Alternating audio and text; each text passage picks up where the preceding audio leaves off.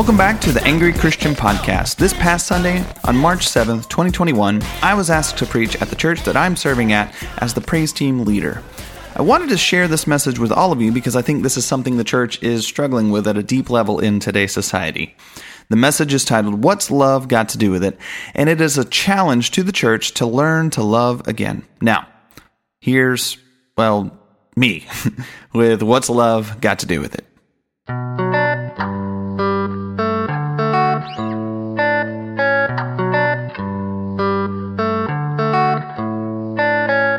Thank you, Pastor Robert. And thank you all for showing up today. And uh, it's a beautiful day outside, and you could have chosen to be at the lake. Um, but you chose to be here with other believers and to gather, and that's exciting. Um, so today's sermon, or spiritual vitamin, or whatever you call it, I don't know what he calls it. He calls it spiritual vitamin. Uh, it's titled, What's Love Got to Do with It? What's love got to do? Back in 1984, some of you, especially you Boy Scouts and Cub Scouts, are too young, perhaps, to remember, but there was a song that hit the radio by a lady named Tina Turner. Anybody here know that song? It was titled What's Love Got to Do with It?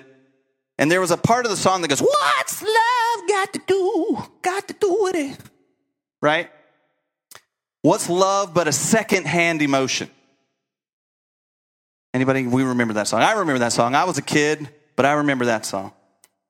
Unfortunately, it would seem that Tina Turner may not have actually understood what love is.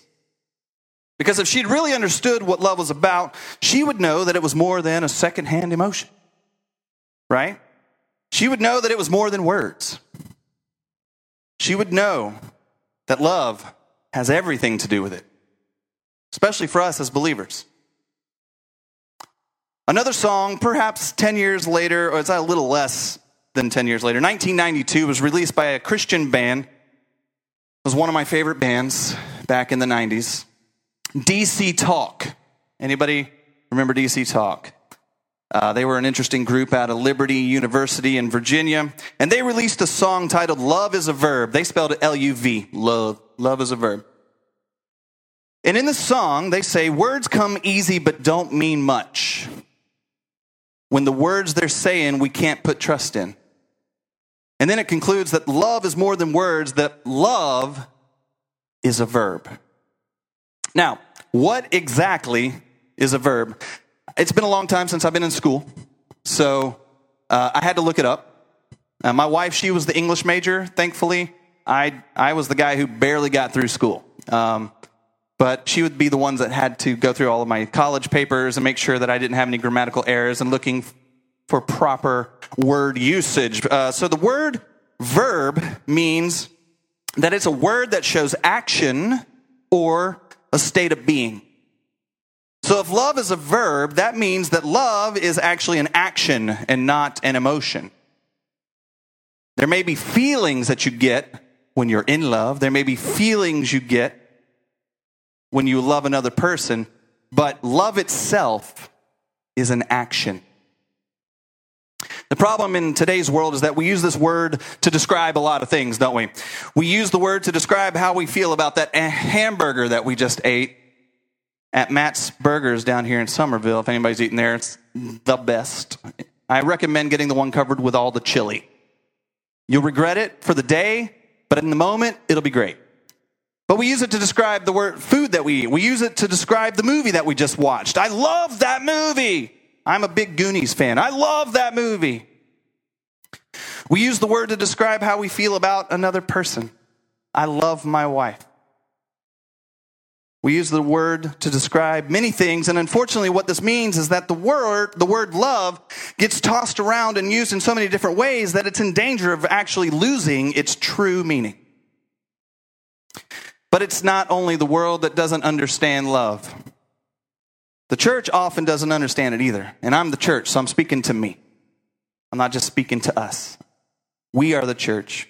And it's troubling because loving God and loving others is actually a command that we have been given in Scripture. Now, I hope you guys don't mind, but I'm going to do a lot of Bible verses today. Is that okay? I'd rather let God's word speak than just me giving my own opinion. So I want to put a lot of weight on what God has to say on the matter. And in John chapter 13, verses 34 through 35, it says, So now I am giving you a new commandment. Love each other. Just as I have loved you, you should love each other. Your love for one another will prove to the world that you are my disciples. Now, if there's anything that you're going to write down today, if you write during messages, which I encourage you to do because I, if your memory is anything like mine, you may forget. Just write down these scriptures. These are like gold in the Bible. John 13, 35, or 30, 13, 34 through 35. And as we see in there, Jesus has actually commanded us to love one another. Not only did he command us to love one another, but he said that it would be the one way that we would prove to the world that we were his. The one way. If we, the church, don't understand the word love, how can we love one another and prove to the world that we are his disciples? Because that's what he said would be the proof. When Jesus was asked, What is the greatest command? He said the following in Matthew chapter 22, verses 37 through 40. Jesus replied, You must love the Lord your God with all your heart, all your soul, and all your mind. This is the first and greatest commandment. A second is equally important love your neighbor as yourself. And then he says something interesting. The entire law and all the demands of the prophets are based on these two commandments. Have you ever looked at the commandments and noticed that if you just look at the 10 commandments, that every one of those has to do with either loving God or loving others? And Jesus points that out here. And it's interesting to me that he makes that a very clear point that we must first love God and then love others. And even more fascinating that the law hinges on those things. But did you know that by loving others, loving others, that we're actually loving God in the process? In Matthew chapter 25, verses 35 through 40, he says, For I was hungry and you fed me. I was thirsty and you gave me a drink. I was a stranger and you invited me into your home. I was naked and you gave me clothing. I was sick and you cared for me. I was in prison and you visited me. Then the righteous ones will reply, Lord, when did we ever see you hungry and feed you? Or thirsty and give you something to drink? Or a stranger and show you hospitality? Or naked and give you clothing? When did we ever see you sick or in prison and visit you? And the king will say, I tell you the truth, when you did it to one of the least of these, my brothers and sisters, you were doing it to me. Remember, love is an action, it's a verb. And when we love others through these things, we're loving Him. That's His word. He said it, not me. Take it up with God. And think about what this means. Anytime that we care for someone else, we love them. Anytime we show compassion on them, we love them. Or as Pastor Robert has been trying to encourage us towards, and teaching us when we see a need and we meet that need, we are not only loving that person, we are loving God. And the whole reason that we love others is because God actually first loved us. This is whole circle of love going on. In 1 John chapter 4, verses 9, 9 through 12, God showed how much he loved us by sending his one and only Son into the world so that we might have eternal life through him. This is real love, it says. Not that we loved God, but that he loved us and sent his son as a sacrifice to take away our sins. Dear friends, since God loved us that much, we surely ought to love each other. No one has ever seen God, but if we love each other, God lives in us, and his love is brought to full expression in us. Love is a command. It's not just a command, but when we love God, we love others. And not only that, but we are helping lead others to him as he lives in us and through us through our love. That's what 1 John 4 is saying there.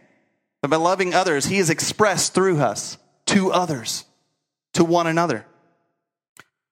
So we're talking a lot about love, but what exactly does love look like? If love is not an emotion like Tina thinks, but an action, what will this look like in the life of me or you as a believer? Where do we look to find unity and understanding what real love looks like when everyone seems to have their own idea of what that is? Thankfully, for you and me, and for the world, the Bible actually addresses this. And that's a good thing because we can turn to that. We can turn to God's word, his standard of what love is. We don't have to guess. He tells us. So, what is love? First and foremost, God is love. God himself is the very embodiment of love, and to know God is to know love. According to 1 John chapter 4 verse 8, but anyone who does not love does not know God, for God is love. So to know love, we have to know God, and when we know God, we know love. It's this again, this whole circle of love.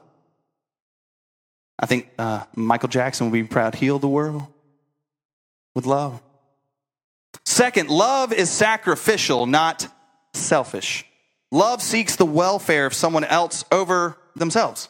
According to Jesus, the greatest act of love is the sacrificing of your life for somebody else.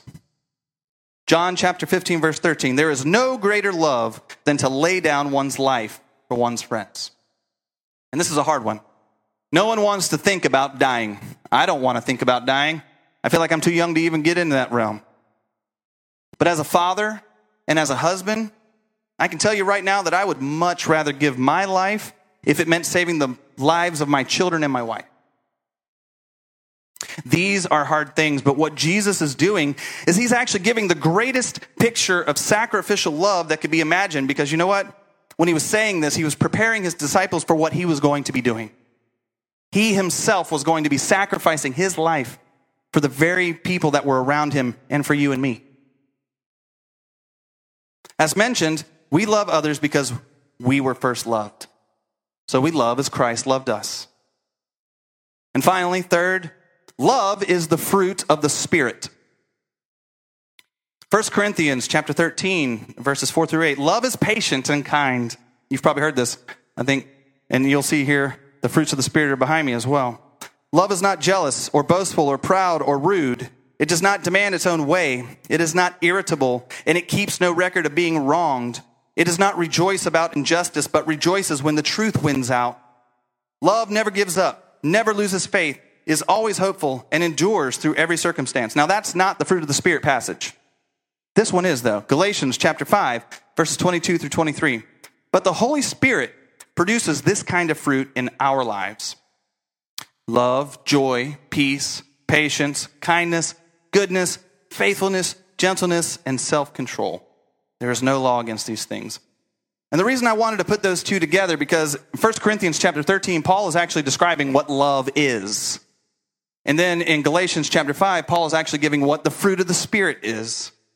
And if you noticed how similar the two were when they were describing love and describing the fruit of the spirit. But it's true, these are simple but beautiful words, and in my mind it gives a clear picture of exactly what love looks like.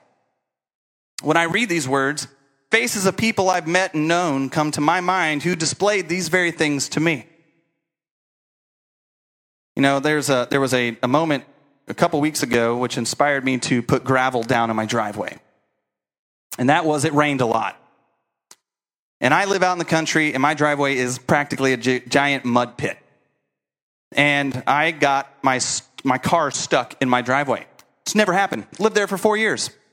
But it got so mushy and so squishy, my little Toyota Camry was like, nope, I'm not leaving. I'm staying here. Just so happened that there was an individual that was driving by in a big old truck, saw me struggling because I started to get out and put like sticks and things underneath my tires so I could get some traction. And he stops. He says, You need some help? I was like, You think? was it that obvious? I said, Yeah, man, I could really appreciate the help. He's like, all right, cool. Now he's pulling out chains and tow ropes and all sorts of things. He's like, let me tie that on. And, you know, he pulled me right out. And what he doesn't know is that in that simple act of kindness, he demonstrated love to me. He may, he may have known, but God used him to speak to me in that moment about kindness and sacrifice because he was on his way somewhere. Like he was driving and he, I saw him do a U turn. So he actually turned around and came back to help me. But you know what? It's easy to love those who love me in return. Jesus said in Luke chapter 6, verses 32 through 33 If you love those who love you, what credit is that to you? Even sinners love those who love them. And if you do good to those who are good to you, what credit is that to you? Even sinners do that. The real test of love is when we are faced with loving others and doing good to others who do not return that love and kindness. Are you patient and kind with those who maybe you disagree with vehemently or call you names to your face? Or do you respond harshly and, and abrasively and you want to see if you can one up their name calling? Do you keep records of those who wronged you? Do you get excited when injustices happen to someone who was unjust to you? Do you lose absolute control over your words and your actions when you're around someone who wants to argue and fight every time they're with you? If we want to know if we are truly loving others, we should ask ourselves if we are putting into practice and putting on display the fruit of the Spirit in all occasions. Not just with those who return that love, because if not, then we're not really loving others. We're only doing it to those who return it. And as Jesus said, that's easy to do. And if we're not loving others, then we're not loving God. So, what happens when we do not love others? First, when we do not love others, we actually push people away. When love is not in our words and in our actions, we become an irritant to others and gain nothing more than that. we gain nothing and no one in that process. How do I know? 1 Corinthians chapter 13, the first three verses. If I could speak all the languages of earth and of angels, but didn't love others, I would only be a noisy gong or a clanging cymbal. If I had the gift of prophecy and if I understood all of God's secret plans and possessed all knowledge, and if I had such faith that I could actually move mountains, but I didn't love others, I would be nothing. According to Paul, we can speak all the truth we want. We can speak in languages of people in heaven, angels, and of every nation. We can prophesy things. We can, we can have all of the knowledge of God and have faith that actually moves mountains. You remember when Jesus said, if you have faith the size of a mustard seed, you could say to that mountain, cast yourself into the sea, and it does? We could have that. But if any of that lacks love, and if we do not love others, we are just being annoying and we gain nothing. We do actually more harm than good.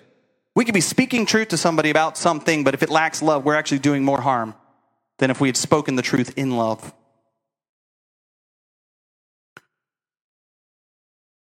None of this matters. None of these things that I listed in 1 Corinthians matters if love is missing and not at the core of it.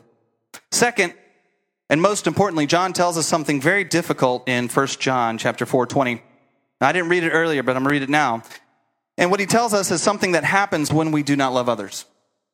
In fact, I'll even say this it pains me a little bit to even read this. But it's God's word, and it's something that we all have to wrestle with. And here's what it says If someone says, I love God, but hates a fellow believer, that person is a liar. For if we don't love people we can see, how can we love God whom we cannot see? What John is saying is pretty blunt. He didn't mince his words there. It was not sugar coated. He is saying that if we say we love God, but we don't love others, we are proven to be liars about loving God. That's a hard thing to hear. It's a hard pill to swallow. Who wants to be called a liar? Raise your hand. I don't see any hands. Nobody wants to be a liar, right? I don't want to be a liar. Certainly not me. This isn't something that we can judge in others either, by the way. It is something that we'll have to wrestle within ourselves and let the Holy Spirit convict and mold our hearts so that we truly live out that fruit of the Spirit, the things that produce the love to others. So, where does this leave us? The conclusion.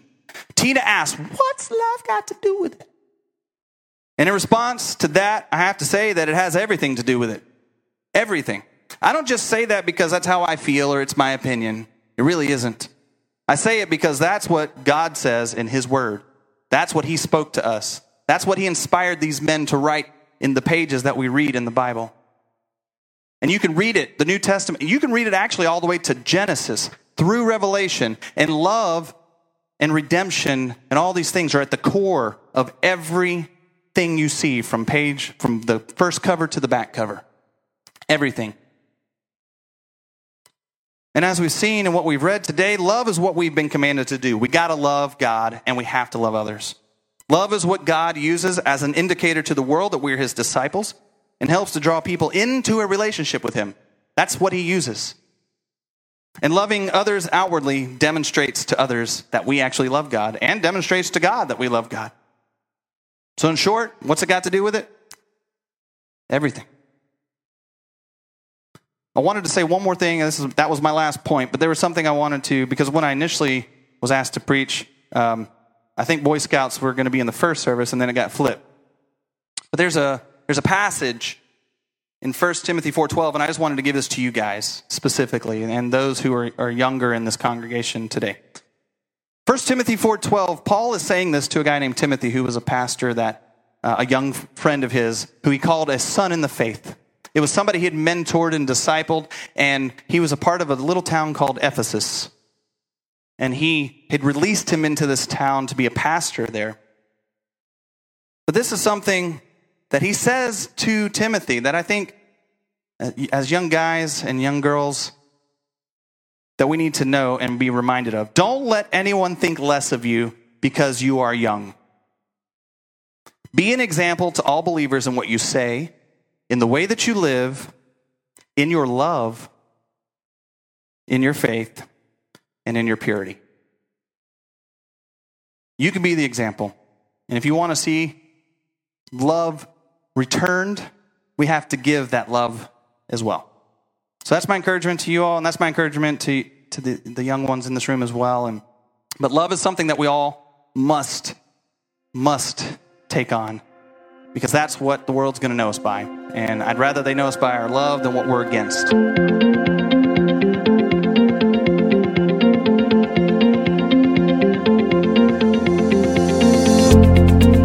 I want to say a huge thank you to Jonathan Hamlet, Robert Platt, Michael Ledford, and Brian Baldwin for taking the journey with me and helping me host the Angry Christian podcast. Another big thanks goes out to Simon Panrucker for his song Angry Dance, and to Scott Holmes for his song Clear Progress that we use at the beginning and the end of the show. All other music is produced by the Angry Christian crew. And finally, the show wouldn't be possible without you, our listeners. Thank you for taking the journey with us.